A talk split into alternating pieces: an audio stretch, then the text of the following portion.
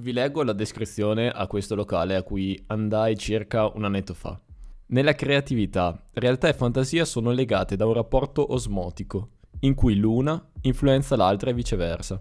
Esistono dunque luoghi in cui un'immagine o un'idea diventa tangibile, come il Silenzio Nightclub, l'ultima creatura del regista David Lynch. Situato a Parigi, il Silenzio si ispira al club omonimo della pellicola del regista americano, Mulholland Drive, rimasi così, così, colpito da questo club che iniziai ad approfondire il regista e a guardare alcuni, alcuni suoi film. In particolare, l'ultimo film eh, di David Lynch che ho avuto l'occasione di vedere è stato The Elephant Man, basato sulla vera storia di Joseph Merrick, un uomo con gravi deformità fisiche. Un film che esplora la crudeltà umana, ma anche la pietà, la ricerca della dignità e dell'umanità in una società che spesso giudica dalle apparenze.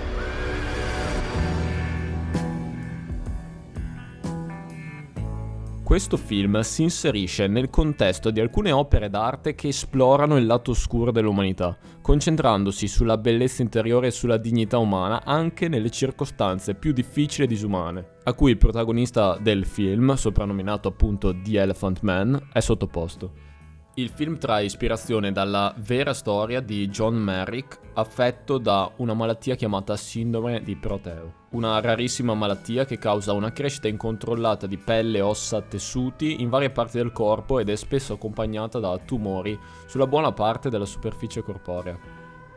I film di David Lynch hanno per lo più tutti quanti dei punti in comune uh, tra cui un'atmosfera piuttosto surreale, che è quella che mi ricordava molto il locale a cui sono stato, oltre anche a personaggi complessi, suoni, musica distintivi, ma soprattutto, ed è il punto per cui ho scelto di fare questo podcast, sono sempre pre- presenti degli elementi horror e violenti, uh, utilizzati in modo quasi provocatorio per suscitare emozioni forti e disturbanti negli spettatori. Inoltre, ed è un'altra cosa che mi interessa tantissimo dei suoi film, è l'esplorazione e la ricerca della psiche umana. Molte sue opere esplorano i recessi più oscuri della psiche umana, mettendo alla luce le paure, ossessioni e eccentricità delle persone. Tant'è che, guardando questo e altri suoi film, mi sono chiesto, ma perché l'essere umano ha così tanto il gusto dell'orrido. Life is full of surprises.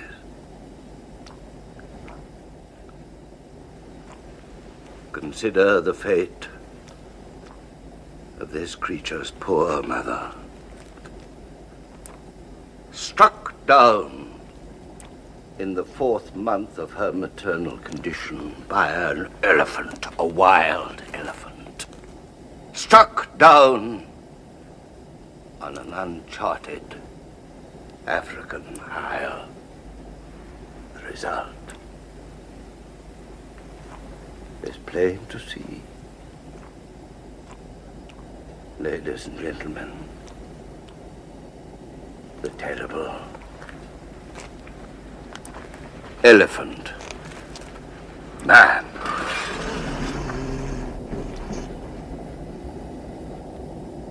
Beh, non c'è un'unica risposta. Diciamo che l'attrazione per l'orrido può essere collegata a diversi fattori psicologici ed emotivi. Alcune teorie suggerirebbero che l'essere umano sia curioso di fronte all'orido perché ciò che ci spaventa può anche suscitare allo stesso tempo fascino e interesse. E questa reazione potrebbe essere radicata nella nostra evoluzione, dove uh, in principio l'essere in grado di riconoscere e comprendere le minacce potenziali era essenziale per la sopravvivenza. Ci sono anche delle altre risposte sul perché siamo così attratti dall'orido. Un'altra di queste risposte è la catarsi e il controllo, ovvero esperienze orrifiche in un contesto controllato, come per esempio guardando un film o leggendo delle storie spaventose, offrono una via per esprimere e gestire emozioni intense come la paura in un safe place, eh, in un ambiente sicuro. E questo processo può avere un effetto appunto catartico che ci aiuterebbe a liberarci di emozioni negative. Sempre legato a questo punto è la questione sul coping, ovvero esperimenti controllati con esperienze orrificanti, orribili, come per esempio su alcuni film o videogiochi, ci possono dare l'opportunità di affrontare situazioni traumatiche passate o altre emozioni negative che ci portiamo appresso.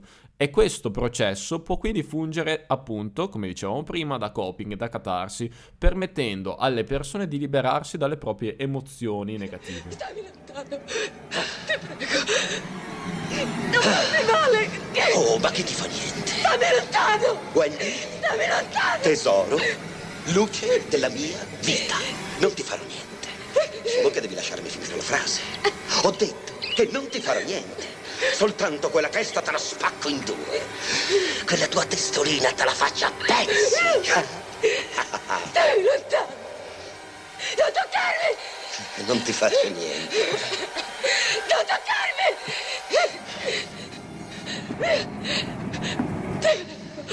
Ferma quella mazza. Via! Metti via quella mazza. Via! Wendy, dammi la mazza. Dammi la mazza. Vattene! Dammi la mazza. Vatt- Vattene via! Smettila con quella mazza. Dammi quella mazza. Wendy, dammi quella mazza. Dammi quella mazza. Porca.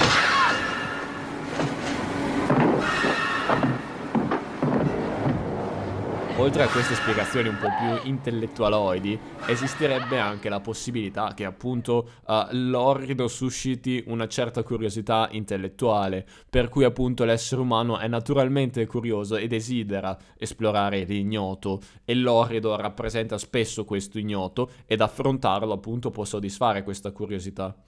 Inoltre, assieme alla curiosità arriva la ricerca dell'eccitazione, che per alcune persone, appunto, l'orido può essere stimolante e fornire una forma di eccitazione.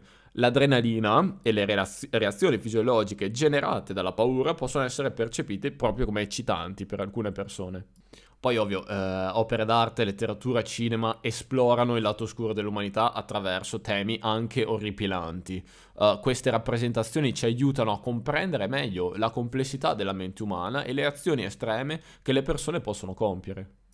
Last but not least è la sfida alla paura, ovvero che superare la paura anche in piccole dosi attraverso queste esperienze horror può portare eh, la persona ad un senso di conquista e di auto- autocontrollo, per cui molte persone cercano deliberatamente esperienze spaventose per questa sensazione di mini trionfo personale. But to my amazement, I was alive. And I was determined to spend the rest of my days testing the fabric of human nature.